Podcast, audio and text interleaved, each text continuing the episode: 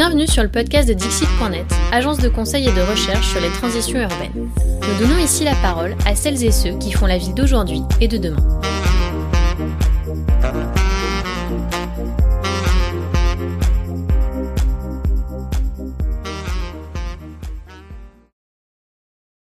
Je suis Sylvain Grisot, urbaniste fondateur de Dixit.net. Aujourd'hui, je rencontre Benjamin Aubry, architecte cofondateur de la start-up IUDO. On y parle des pavillons du Grand Paris, du tissu urbain de Tokyo et de sa mutation permanente, mais aussi de la naissance d'une start-up, du difficile exercice de densification du tissu pavillonnaire et puis de la ville incrémentale. Bonne écoute. Benjamin Aubry, bonjour. Bonjour. Alors, est-ce que je peux te laisser te présenter brièvement?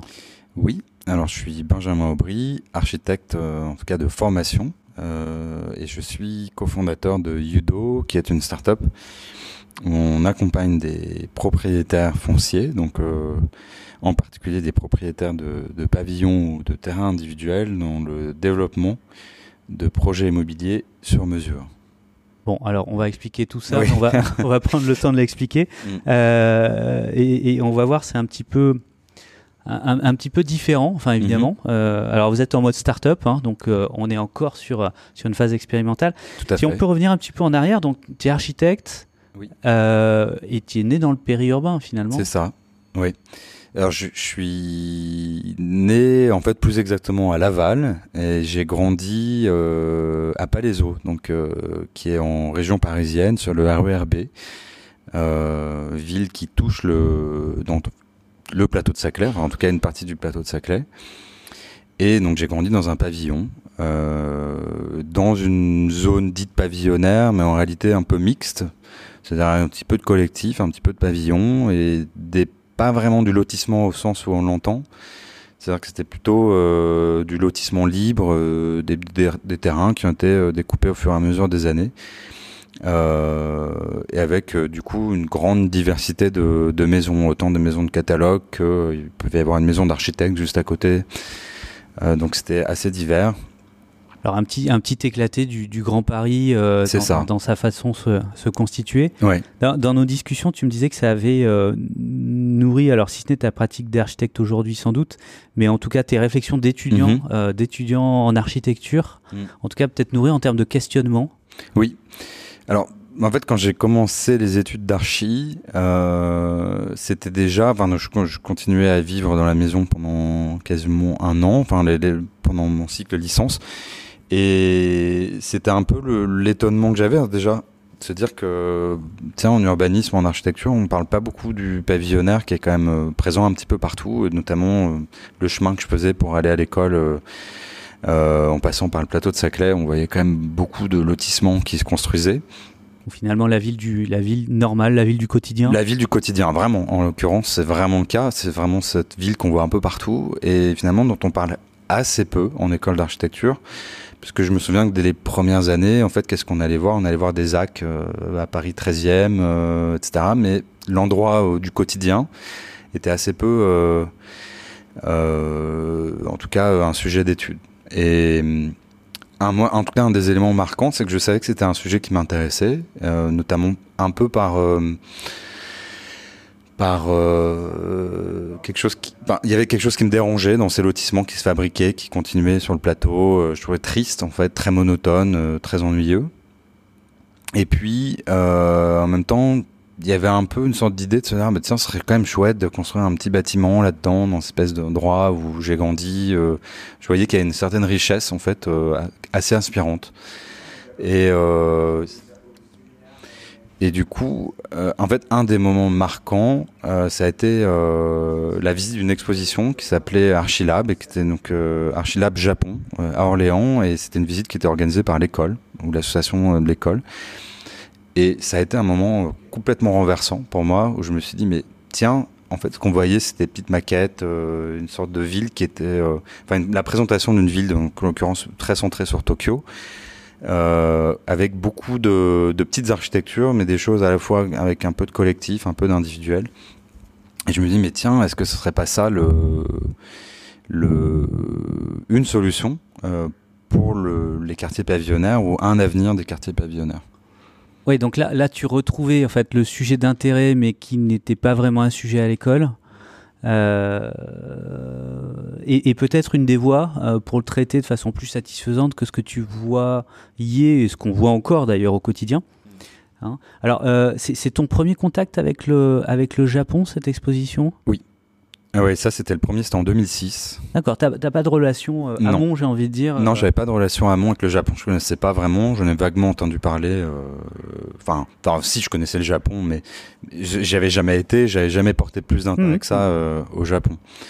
Et en revanche, là, ça a été un moment où je me suis dit, mais waouh, il y a quelque chose de, de complètement différent qui se passe là-bas et en même temps d'incroyablement inspirant à travers en fait euh, surtout l'architecture contemporaine mais qui n'était pas forcément une architecture de musée ou autre qui était vraiment une architecture du quotidien. Et c'est à partir de ce moment-là que j'ai commencé à avoir une volonté euh, d'y aller. Donc j'ai été faire un premier stage euh, en 2007. Donc ça veut dire que là, tu prends la décision euh, de partir au Japon? Euh, commencer à aller voir? Euh, D'accord. et, dans, quel cadre, comment tout ça s'organise? Alors, euh, j'ai été faire un stage, j'ai demandé à faire un stage. Au début, je voulais aller chez Atelier Boho, puis finalement, j'ai trouvé chez Sanaa par contact. et donc, j'ai commencé chez Sanaa. En l'occurrence, ce n'est pas forcément le Japon qui m'a. Enfin, le, c'était un stage sur le Louvre-Lens, donc c'était pas vraiment l'architecture directement la qui m'intéressait. La petite maison individuelle sur la parcelle de 80 Tout à fait, on n'était pas là, mais euh, c'était un moment, euh, en tout cas, de découverte de Tokyo. Et euh, et puis, ce que j'ai peut-être pas mentionné aussi, c'est que j'avais avant le Japon, avant, même avant d'y aller. Ah non, j'ai même oublié. Non, j'avais été un été avant voir un ami qui était à Tokyo. Et et du coup, j'avais commencé au moment où euh, j'étais en deuxième année d'architecture, un mémoire sur la question de la ville pavillonnaire. Et, euh, pourquoi l'étalement urbain et qu'est-ce que les gens recherchent dans, la ville pavillonnaire. Et à la fin de ce mémoire, euh, j'avais notamment évoqué l'architecture, enfin le Japon, comme peut-être une, sorte de solution à la fois qui pourrait répondre à ces sujets à la fois d'envie d'individuel, de terrain, de, de domesticité en fait, que je pourrais voir finalement dans le pavillonnaire, parce que les gens aiment dans le pavillonnaire. Euh, et du coup, ensuite, donc, j'ai été. Euh... Alors, peut-être qu'on s'arrête sur, sur, ce document-là. Enfin, je, je, vais, je vais te résumer sans doute mal, et puis, puis euh, les années ont passé depuis, et, et sans doute as-tu évolué. Mais en tout cas, moi, moi, je trouvais intéressant le raisonnement qui était de dire.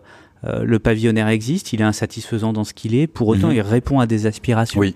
de ses habitants qui sont intéressantes euh, et, et, quelque part tu conclus en disant euh, oui il y a un enjeu de densité, euh, oui il y a un enjeu de, de lutte contre l'étalement urbain, euh, pour autant l'ennemi n'est pas forcément l'habitat individuel, mmh. encore faut-il arriver à le faire différemment. Alors je te traduis euh, Tout à fait. très mal, ouais. mais il y a un virage sur lequel vous êtes encore aujourd'hui, mmh. avant qu'on retourne à Tokyo. Alors on peut retourner à Tokyo et même je peux réintroduire un tout petit peu plus sur la question du mémoire que j'avais fait, qui était un mémoire en sociologie, enfin dans le module de sociologie, moi qui m'avait beaucoup marqué justement, j'étais inter allé interviewer des, habitants, et donc des, des habitants du plateau de Saclay et des habitants d'ici des Moulineaux. Les deux ont donc des contextes urbains assez différents, ici Moulineaux beaucoup plus dense que le plateau de Saclay, plateau de Saclay plutôt lotissement. Euh. Et ce qui m'avait beaucoup marqué en fait, euh, et en lisant aussi... Euh, les pavillonnaires de Françoise euh, Cholet, euh, de euh, Nicole Aumont. Euh, C'était le, euh, en fait, la, la, la, le, le, sujet de l'appropriation, la capacité de s'approprier son propre logement. Être chez soi. Être chez soi, mais aussi le fait de de se l'approprier dans le sens où le pavillon a cette particularité qui c'est un, lieu où on peut l'étendre en fonction de ses besoins. On peut euh, habiter euh, en haut, ensuite on peut aménager le bas, on peut rajouter une véranda, on peut planter un arbre, on peut faire son jardin ou ne pas le faire. On peut rajouter une terrasse. Euh, un enfant arrive, on a grandi, etc., euh, etc. Et en fait, je pense que c'est un peu cette espèce de de lieu un peu le champ de la, du domestique, c'est euh, sans que ce soit euh, déterminé par avance, c'est le pavillon. Et c'est ça qui fait en même temps sa richesse en fait. Je trouve qu'il est vraiment euh, qui fait la richesse d'une ville pavillonnaire. En tout cas, pas les villes qui sont figées. On pourra peut-être y revenir, mais il y a différents types de pavillonnaires. Pavillonnaire qui est vraiment issu d'un bloc, en tout cas qui a été construit d'un coup. En fait, derrière un règlement de lotissement et on peut quasiment rien faire. Le pavillonnaire plutôt libre, où en fait au fur et à mesure des années, c'est un tissu qui évolue avec ses habitants. Alors, partons à, Tokyo, justement, sur lequel on a à la fois un tissu euh, individuel, euh, mais surtout une dynamique de transformation qui est à la fois euh, bah, une vérité de ce siècle, mais aussi mhm. quelque part une vérité historique, voire géographique, qui, qui vient pas de de nulle part. Il y a une constance finalement dans le tissu euh, urbain d'une ville euh, comme Tokyo, c'est sa transformation et la rapidité de transformation. Tu peux nous en parler justement, puisque c'est en tout cas l'exemple que tu prends à, à, plusieurs moments sur euh, cette capacité d'avoir une ville extrêmement plastique et donc extrêmement diverse. Tout à fait. Je vais pas forcément revenir sur toute l'histoire de Tokyo. C'est une ville qui a, en fait, qui a une particularité, c'est qu'elle est énormément mue par le privé. Euh, C'est-à-dire que la puissance publique a très peu de pouvoir euh, sur l'aménagement de la ville. Elle en a eu un petit peu au moment des années 70 quand il, s'agissait de faire des infrastructures. Et ces infrastructures, par exemple, elles étaient principalement au-dessus d'anciennes emprises publiques et notamment des emprises euh, d'anciens canaux qui explique notamment ce, parfois des, formes très étranges d'autoroutes euh, sur différents étages, etc. Et tout ça cohabite en fait avec un tissu privé constitué principalement de petites parcelles euh, qui euh, mue un petit peu en fonction de, des différents besoins de la société. Donc des parcelles qui à la fois peuvent accueillir une maison, euh, parfois euh, qui sont euh, qui accueillent un, un, petit petit immeuble, qui peuvent se regrouper, qui peuvent se rediviser.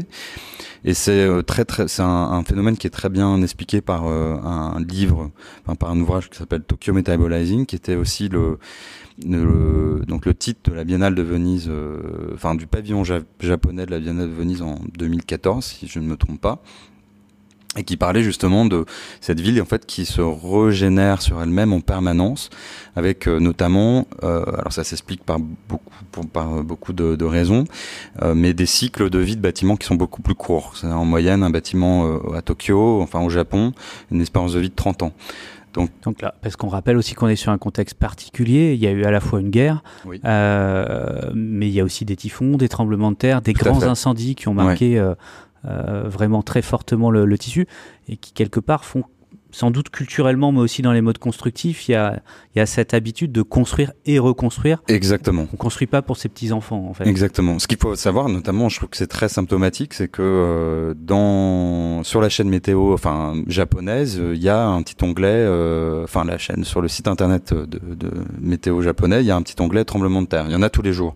Ça fait partie. Le, le Japon vit avec la catastrophe, vit du coup avec ce renouvellement permanent de devoir reconstruire. Les bâtiments sont pas faits pour durer. D'ailleurs, c'est pour ça que les fondations sont en général assez légères.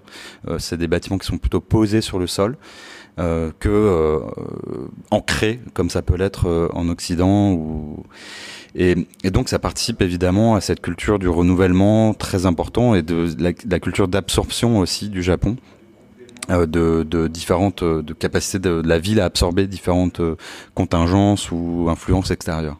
On parle beaucoup de résilience en ce moment. Là, ce serait non pas le retour à la situation d'avant, mais euh, cette résilience poussée. Enfin, là, ce que j'aime bien appeler la, ville adaptative, c'est-à-dire bah, la ville après le choc. Euh, n'est pas la ville d'avant. Euh, elle, s'est transformée, elle s'est adaptée. Alors ça fait aussi un tissu qui est euh, extrêmement hétérogène. Comment on peut le, Comment on pourrait décrire ce, ces, bouts de vie là Alors, parfois c'est un peu caractérisé comme une sorte d'amibe, en fait quelque chose d'un tissu organique qui se reconstituerait, qui s'étend lui-même, euh, qui s'étend, qui se re resserre.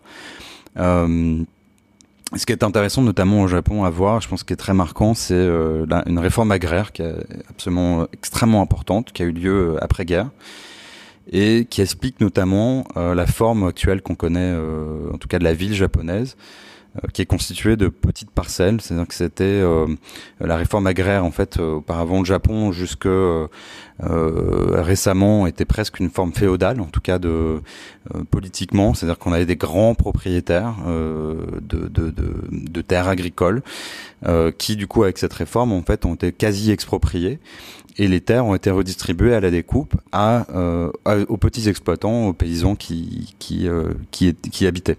Alors on est sur les méthodes euh, libérales importées des États-Unis, oui. du Japon d'après-guerre. Hein, alors il y a un débat là-dessus. On semblerait que ce soit pas forcément les, imposé par les Américains, que c'était aussi quelque chose qui germait au Japon, au sein de la société japonaise, qui avait une qui vraie volonté ouais. de, de, revanche. Enfin bon, il y a plusieurs théories. Je suis pas spécialiste de cette réforme, mais en tout cas c'est une réforme qui est extrêmement majeure.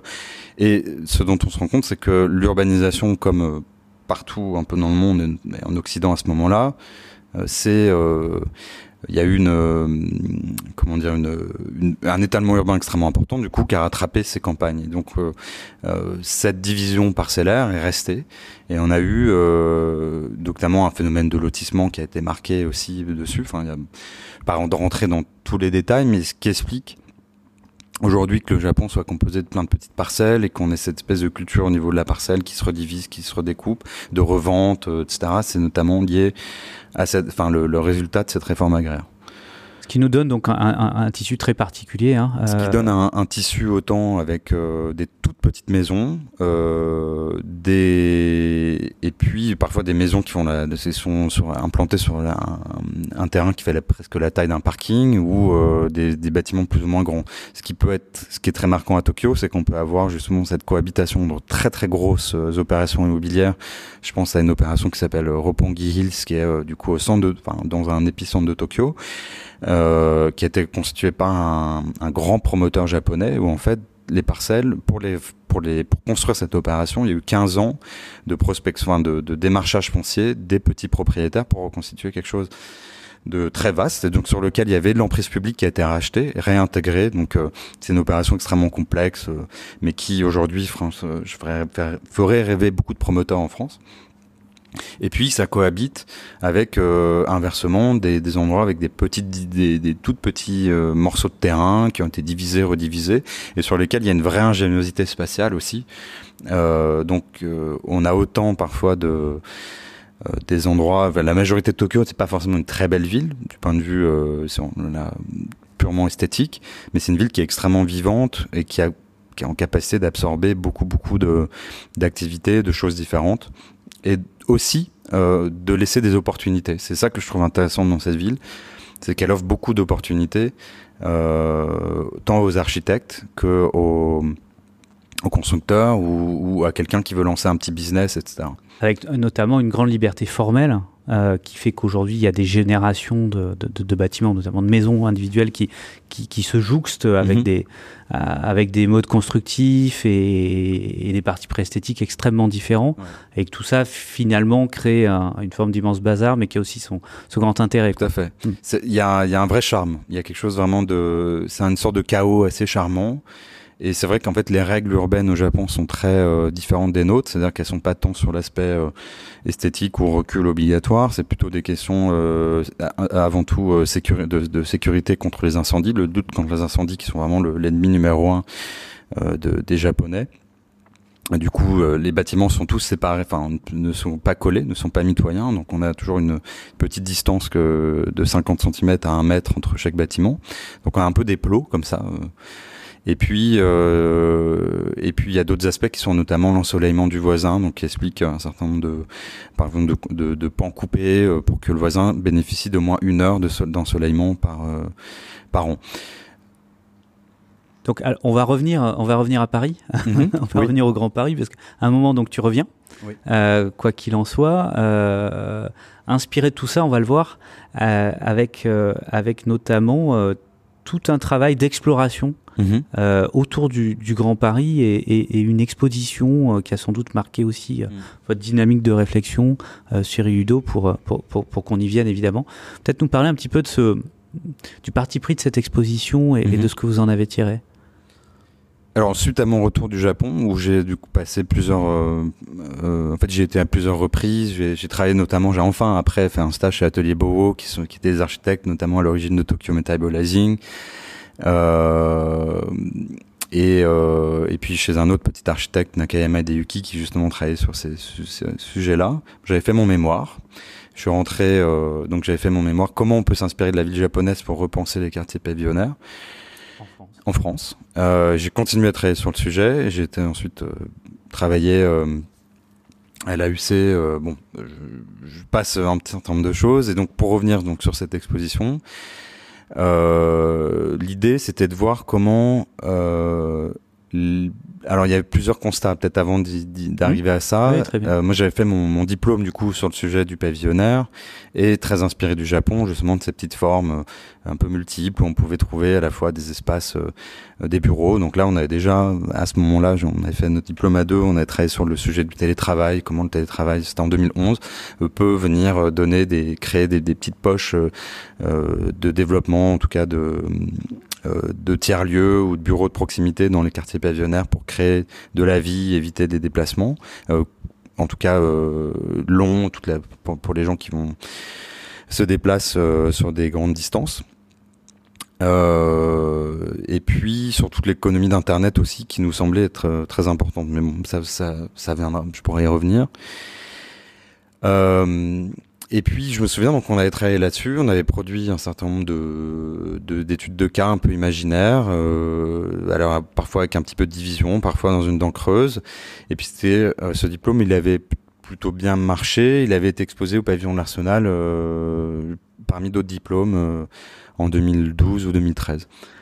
Et, et, je me souviens donc ça intéressait à un moment donné le sujet du pavillonnaire, c'était intéressait beaucoup Next City. Et on avait rencontré Nexity pour venir euh, présenter notre diplôme. Euh, donc euh, à des à des responsables de de ce promoteur. Et, euh, et, je me souviens assez vite quand on a présenté les choses quasiment ils ont balayé du revers d'une main en disant bon c'est très mignon c'est très intéressant mais c'est des échelles qui sont pas tout tout rentables et je me suis quand même posé la question je me dis mais comment ça se fait que ce soit rentable au Japon? Parce que ça marche très bien. Je veux dire, c'est vraiment un écosystème euh, là-bas. Et comment créer de, parce que quand même on crée des mètres carrés, on crée de l'immobilier, euh, euh, ne peut pas être rentable. Donc là, tu sors de la question formelle, du regard sur un lieu, des et, on rentre sur la question du processus, de l'économie de projet. on rentre dans le cœur de la, dans le cœur de la mécanique. On, on se détache un peu de, de l'architecture, mhm. même si ça en fait sans doute partie. Euh, mais, mais, là, tu rentres vraiment dans le cœur du moteur. Tout à fait. C'était de se dire, en fait, donc, si c'est pas rentable, c'est peut-être leur modèle, le modèle économique de la promotion qui fait que ce n'est pas rentable de produire ça. Et en effet, quand on y réfléchit, euh, le, le, foncier est trop cher, c'est des trop petits fonciers, ça nécessite de, de, mobiliser euh, par rapport à leur échelle trop de personnes pour pouvoir euh, vraiment dégager un bénéfice satisfaisant. Puis il y a d'autres problématiques qui sont que aussi les exigences en matière de retour sur investissement sont de plus en plus importantes de la part de ces promoteurs. Donc on s'est dit pour que ce soit vraiment euh, que ça fonctionne en fait, euh, il faut que ce soit peut-être les, petits propriétaires eux-mêmes qui soient les, instigateurs de ce genre de projet, notamment parce qu'ils possèdent le foncier.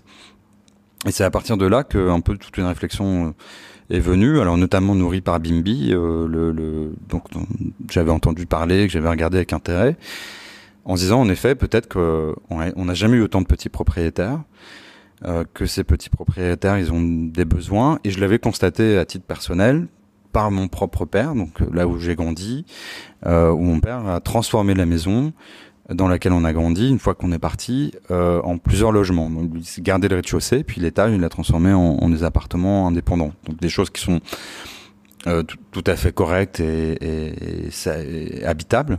Mais je me dis, tiens, il aurait pu mieux faire, et, et s'il avait vraiment été accompagné, on aurait pu faire quelque chose d'un petit peu plus ambitieux, peut-être euh, en faisant quelque chose, peut-être une surélévation.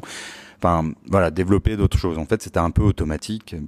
Mais c'était un peu l'idée aussi de se dire, mais il y avait d'autres voisins qui faisaient ça, donc c'était un peu un phénomène aussi de d'entraînement, euh, d'entraînement, parce que finalement, bah, une personne âgée, parce que du coup, euh, la problématique de ces quartiers, c'est aussi que les gens sont tous à peu près issus de la même génération, tous achetés au même moment, et donc on a euh, plein de gens qui se retrouvent âgés au même moment et à la retraite, et donc ces problématiques de retraite font que bah, plutôt que d'avoir une maison à moitié vide, ça peut être l'occasion d'en louer une partie à des étudiants pour avoir un complément de revenus. Et, euh, et donc toute l'idée le, l'idée un peu de ça, c'était de se dire, mais en fait finalement, il y a peut-être un marché, il y a peut-être des, des propriétaires qui peuvent eux-mêmes devenir un peu porteurs de projets. Euh, parce qu'ils ont un intérêt à la fois financier, patrimonial, euh, euh, et puis de, de vie aussi. Euh, pourquoi pas Parce que c'est très intéressant d'avoir euh, ces locataires au-dessus de, de, de logement de mon père, parce que simplement ils commencent à devenir un petit peu âgés. Et ça, pendant le confinement, par exemple, ils faisaient leurs courses. Donc il y, a vraiment un lien qui fait que euh, c'est une solution aussi par rapport à ces problématiques d'isolement et de vieillissement de la population. Donc là, la question, c'est comment on crée le, mode, le processus de projet qui fait qu'on vient travailler cet existant-là, ce tissu pavillonnaire-là, euh, à la fois pour répondre à des besoins personnels, hein, euh, euh, mais aussi quelque part pour améliorer globalement ce, ce, que sont ces quartiers au futur. Alors, vous, vous explorez ça, je, je, veux, je veux, que mhm. tu reviennes à, à, à, la question de, de ces tests que vous avez fait, de cette expérimentation mhm. que vous avez fait au travers d'une exposition dont on a un peu entendu parler quand même.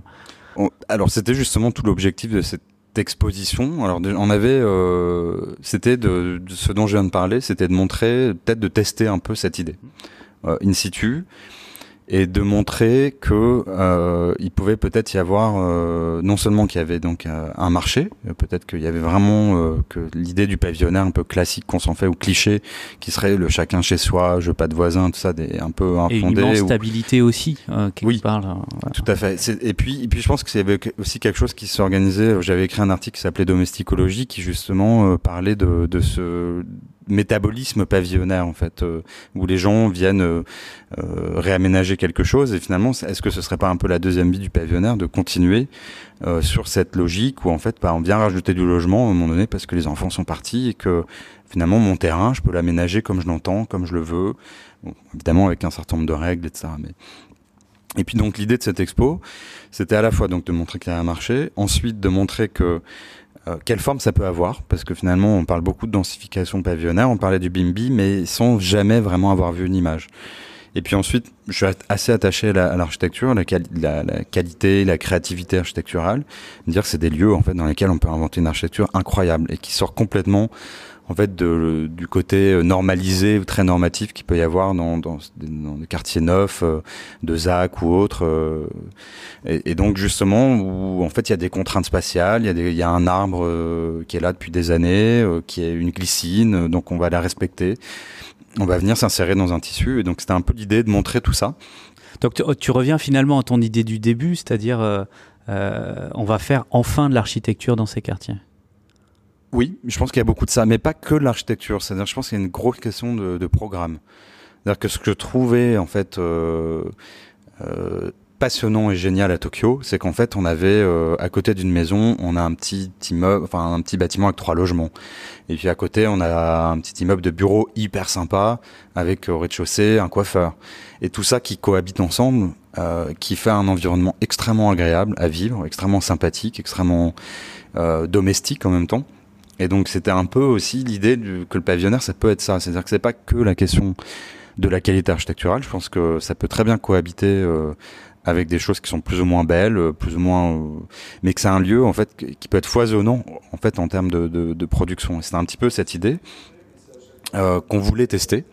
Donc en faisant appel à des architectes, mais c'était ce bah, montrer finalement le pavillonnaire demain. Qu'est-ce que ça peut accueillir à condition de trouver des nouveaux modèles et surtout à condition peut-être de faire que les habitants soient des vrais acteurs.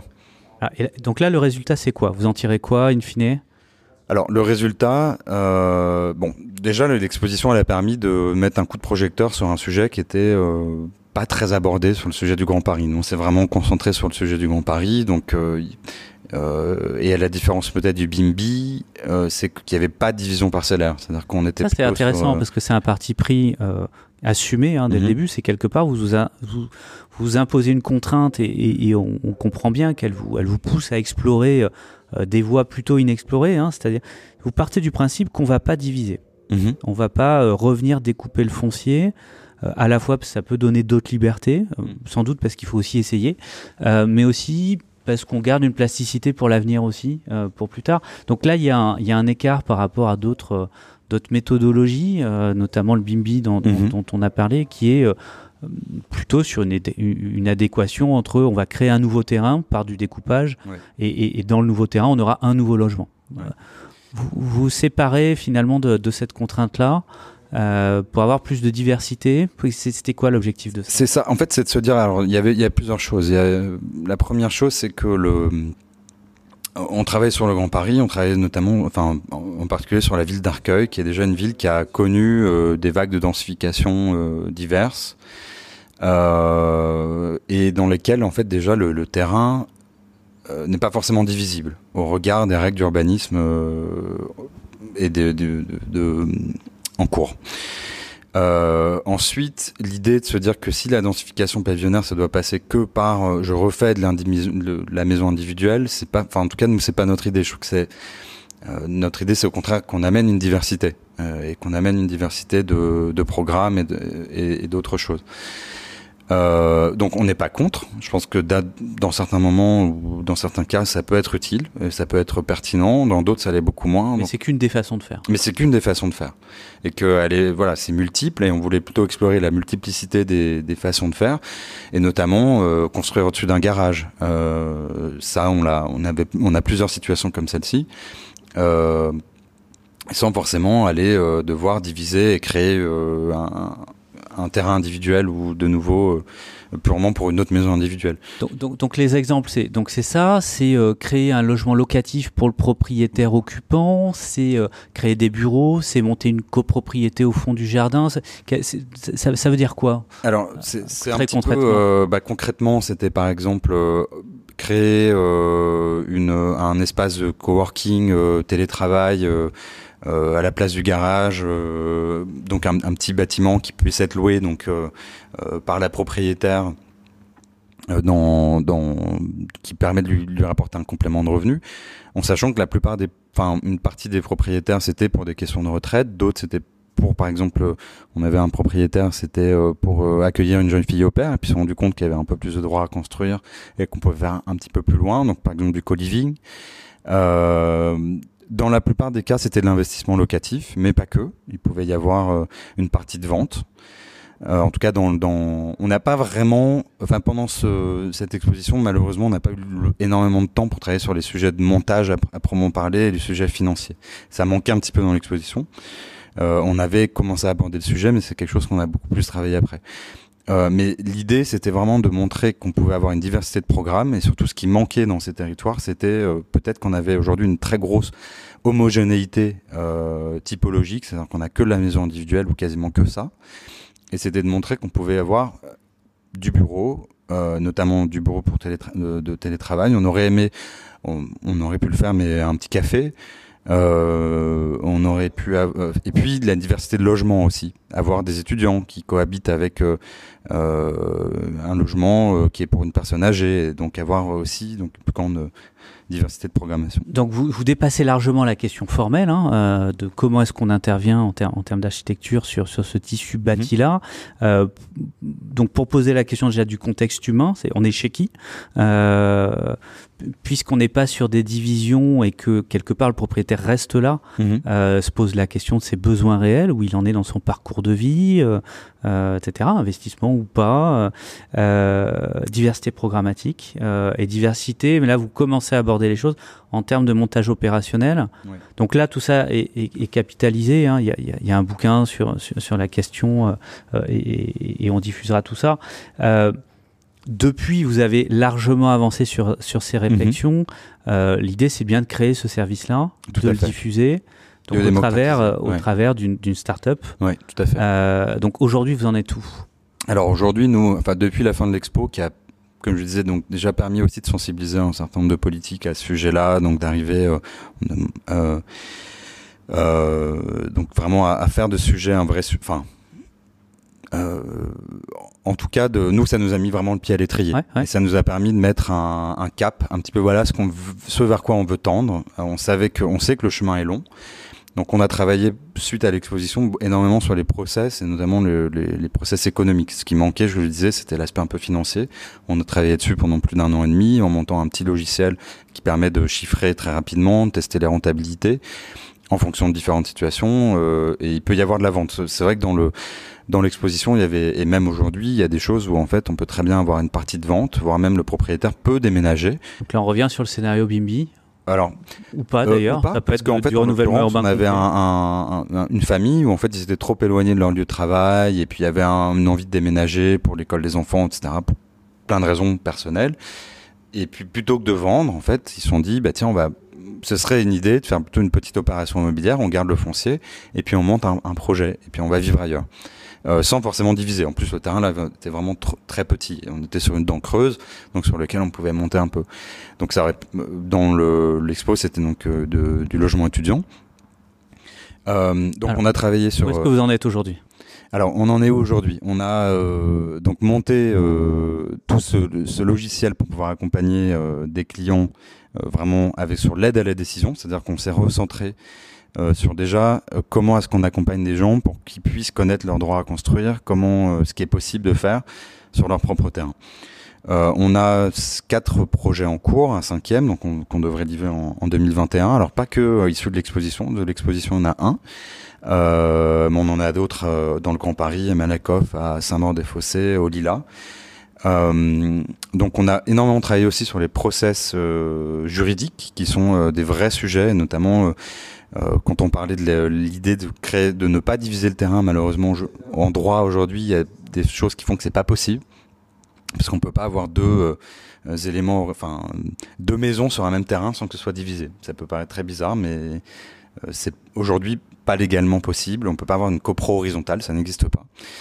Euh, donc voilà, on, a beaucoup travaillé ces sujets. On, travaille avec l'étude Chevreux, donc qui sont une super, euh, une très très bonne étude de, de notaire et d'ailleurs que je tiens à remercier parce qu'ils nous accompagnent énormément euh, sur ces sur ces sujets. Et puis on, on développe là une application qu'on va sortir euh, d'ici une quinzaine de jours sur le site internet de Ludo et qui permet, en tout cas pour le moment sur le Grand Paris, de connaître ses droits à construire. Enfin, ça va, on va faire une V2, une V3, ça va continuer, on va continuer à la développer, mais en tout cas d'avoir un potentiel sur son terrain. Donc là, l'idée c'est euh, une application dont vous vous adressez euh, aux propriétaires hein, mhm. essentiellement. Euh, et, et, ça aussi, c'est un positionnement spécifique, hein, particulier, euh, sans, refuser évidemment le dialogue avec les collectivités. C'est bien, in fine, euh, essentiellement aux propriétaires vous adresser.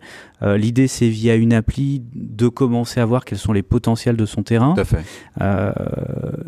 une couche de service mhm. de votre part avec une étude de faisabilité ou en tout cas plutôt de l'aide à la décision sur l'ensemble des, des, champs. Hein, euh, oui. Euh, donc, euh, à la fois les droits à construire, aborder en tout cas les volumétries ou la question architecturale mhm. dans ses fondamentaux, mais aussi les enjeux économiques et les questions de montage opérationnel. Donc là, l'ensemble du champ pour aider à la prise de décision. Et puis, in fine, euh, bah, aux propriétaires de se positionner et derrière vous pouvez mettre en relation avec ceux qui pourront rendre possible euh, un projet. Exactement. C'est-à-dire qu'on ne se positionne pas comme euh, on est architecte, on est tous les trois architectes de formation. Euh, trois associés du judo, mais on se positionne pas comme maître d'œuvre sur les sujets. On est vraiment là pour l'aide à la décision. Comme, comme tu le disais, le la faisabilité, c'est une faisabilité 360 degrés. Euh, C'est-à-dire que c'est vraiment un petit peu comme si vous faisiez euh, votre propre petit projet de promotion. C'est un petit peu comme si on était de la mini, enfin une promotion, un promoteur miniature pour le compte euh, de quelqu'un d'autre. Alors après, on s'adresse aux propriétaires, mais on s'adresse aussi on a un cas, par exemple, une, là, on a commencé le chantier la semaine dernière. Euh, sur euh, à Malakoff, donc on est sur un propriétaire qui a acheté sa maison et qui intègre un logement en plus, un logement locatif. C'est une forme de densification et en plus c'est particulièrement intéressant parce que ça permet d'optimiser les coûts et d'avoir un revenu qui euh, euh, rentabilise en fait le, le, les coûts de travaux. Alors, on, est donc là sur un processus euh, particulier. On voit que vous êtes à la fois en développement de votre offre de services et de vos outils, et en même temps déjà sur l'opérationnel, donc avec mhm. des, des, projets lancés, euh, un mode startup. Donc tout ça mhm. va évoluer euh, dans les mois qui viennent et, et euh, bah, on se reverra pour voir où ça en est, mhm. voir ce qui marche et, et, ce qui marche pas. Vous avez déjà identifié donc un certain nombre de, de freins juridiques. Euh, tu en parlais tout à l'heure. Il y a d'autres natures de freins, euh, euh, puisque là, vous êtes confronté au réel hein, de la mhm. transformation de ces, euh, de, ces, de, ces, de ces parcelles pavillonnaires. Il y a, a d'autres éléments qui sont des freins à la transformation, à la densification que vous avez identifiés Alors, nous, notre but, c'est vraiment justement, comme on les a identifiés, c'est au moins derrière, une fois que c'est identifié, c'est de bien les mettre dans un processus pour que, faire en sorte que ce soit le plus fluide possible par la suite. Euh, mais c'est ces freins qu'on a qu'on a vraiment euh, identifiés, c'est le euh, la première chose, c'est les PLU. Hein, c'est des PLU qui sont très conservateurs, notamment euh, sur. Alors, sur quelles entrées? Alors, sur, en particulier sur l'entrée de, du stationnement. Ouais. Ça, c'est vraiment notre, pour nous, c'est notre euh, ennemi numéro un. C'est quand on doit faire euh, deux places, enfin une place ou deux places de parking par, par logement et qu'on est sur un terrain qui fait 400-500 mètres carrés, on est très très très vite coincé.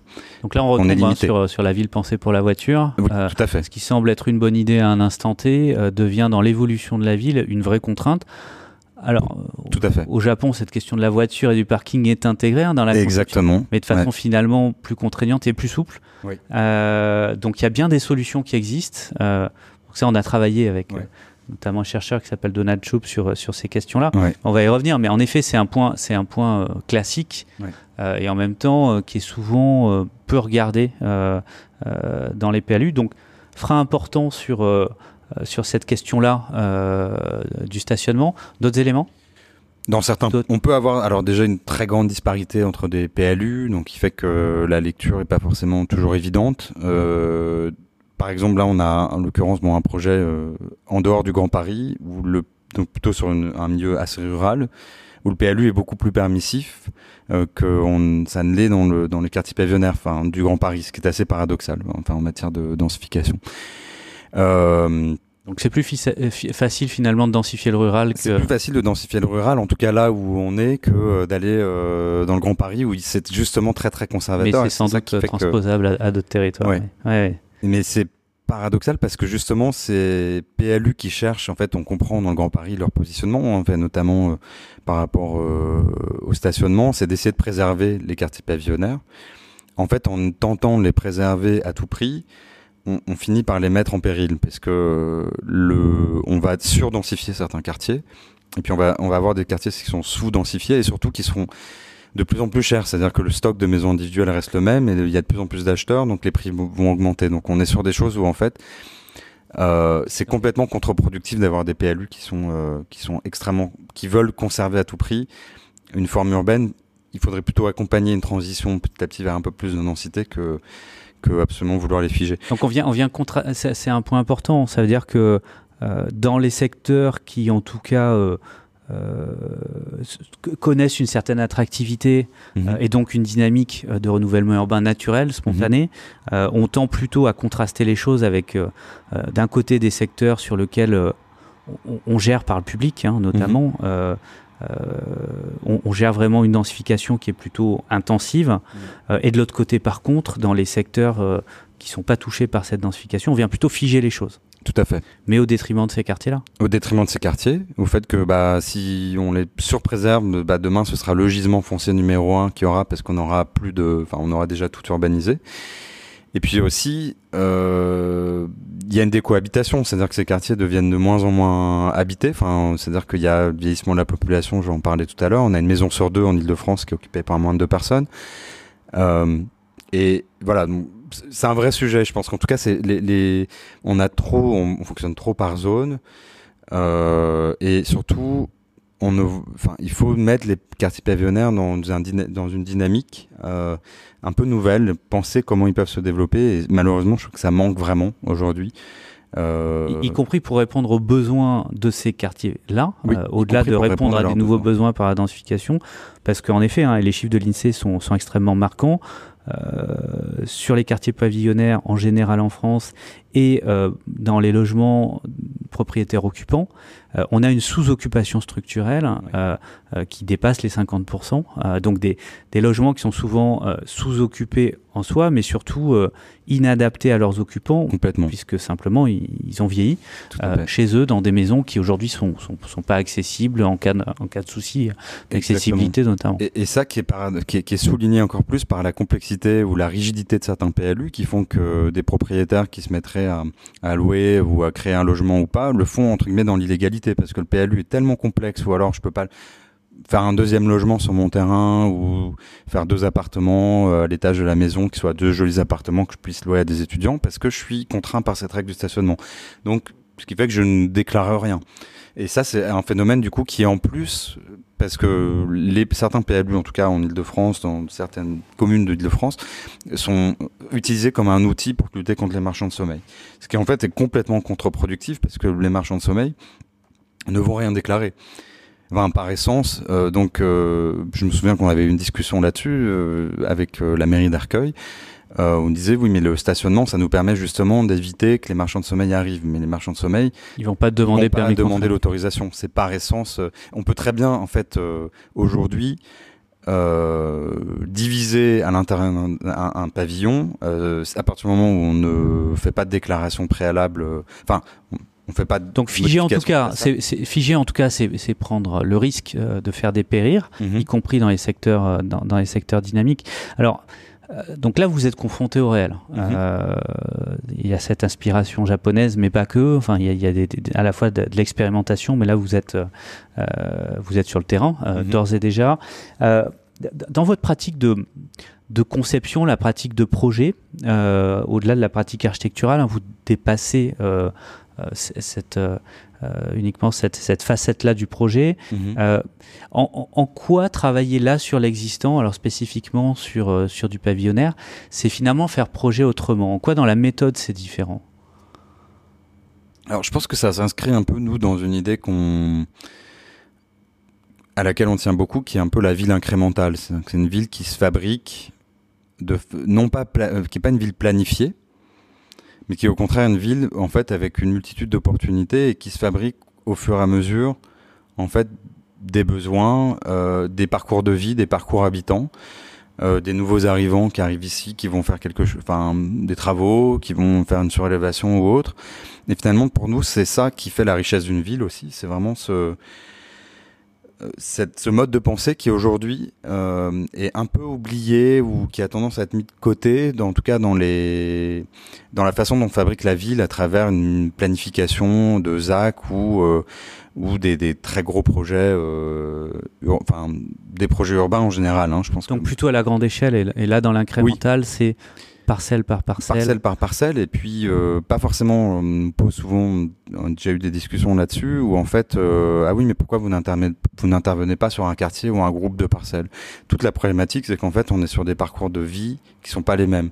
Des habitants, un, habitant dans un pavillon, son voisin va pas exactement avoir les mêmes problématiques au même moment. Ça peut être un jeune couple qui emménage, à côté, le pavillon euh, d'à côté, c'est une personne âgée qui aura pas du tout les mêmes sujets.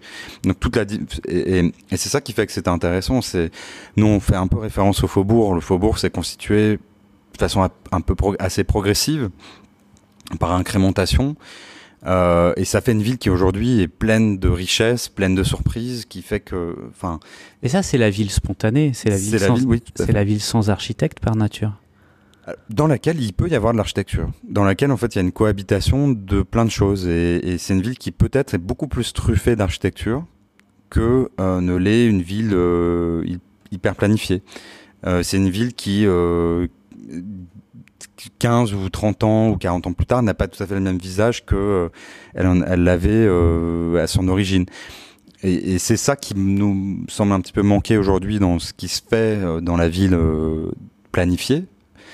c'est que c'est des villes qui sont très figées. On fait un quartier d'un coup, on livre 200, 300, 400 ou plus de logements encore et ça va rester. Et hop, ça y est, tout a été conçu, euh, chacun a fait son petit plot, et puis finalement, 30 euh, ans plus tard, ce sera toujours à peu près la même chose. Donc vous vous êtes mis, euh, vous êtes engagé là sur, sur la construction de cette ville incrémentale. Alors, sans doute pas sur son design, mais en tout cas sur, mm. sur le fait d'aider, d'accompagner ceux qui la vivent et ceux qui l'habitent. Ben moi, je propose qu'on revienne dans, dans, quelques mois pour voir où vous en êtes. Mm-hmm. on est sur une démarche de de start-up, euh, donc ça, ça marche ou pas. Exactement. Euh, en tout cas, ce qui est certain, c'est qu'il y a déjà beaucoup d'apprentissage, euh, donc il y a certainement déjà, très certainement, beaucoup de choses à, tirer de tout ça, donc on sera attentif à, à, suivre, à suivre votre travail. Merci beaucoup. Merci beaucoup. Et à très bientôt. À bientôt.